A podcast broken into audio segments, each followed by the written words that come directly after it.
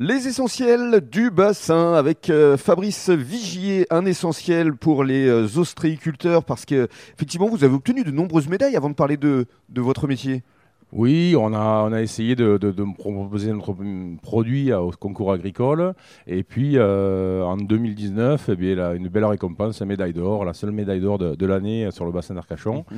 Et on était très fiers de ça et de, notre équipe qui nous avait aidé à ça. Alors, on va parler de vos huîtres, mais d'abord de votre métier. Parlez-nous d'une journée type. Ça commence à partir de quelle heure en général? Ben, une, une, journée type de l'ostréiculteur, c'est au gré euh, des coefficients des marées, des marées bien au sûr. gré du temps, de la tempête, euh, du beau temps, de la biologie de l'huître. Euh, de toutes ces choses-là. Donc, euh, en fonction de tous ces paramètres, vous faites un emploi du temps. du jour au lendemain, peut changer. Du jour au lendemain, ça peut changer tout à fait. Et donc, euh, c'est souvent, c'est on, on, ouvre la, la, cabane, on va voir le bateau s'il n'y a rien qui s'est passé de, de, mal dans la nuit avec le, la montée et la descente des eaux. Et puis, et puis on part trois heures avant le basse mer sur les parcs à huîtres.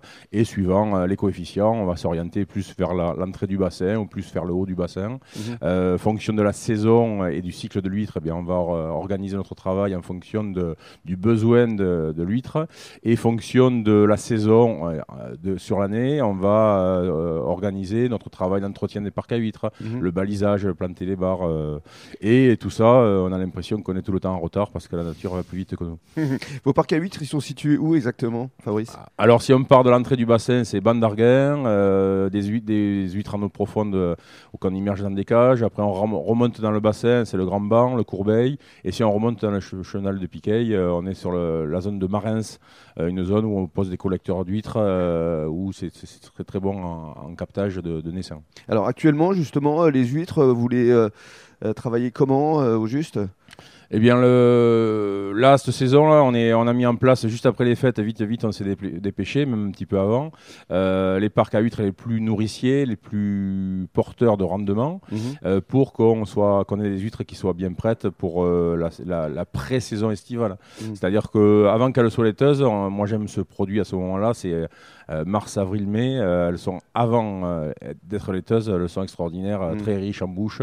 Et donc voilà, donc notre travail, il, est, il, a, il a été de là et puis maintenant on s'occupe du naissin, on s'occupe du 18 mois, on s'occupe de tout, de nettoyer les parcs à huîtres. Enfin, c'est mmh. un travail de longue haleine et qui ne s'arrête jamais. Mmh.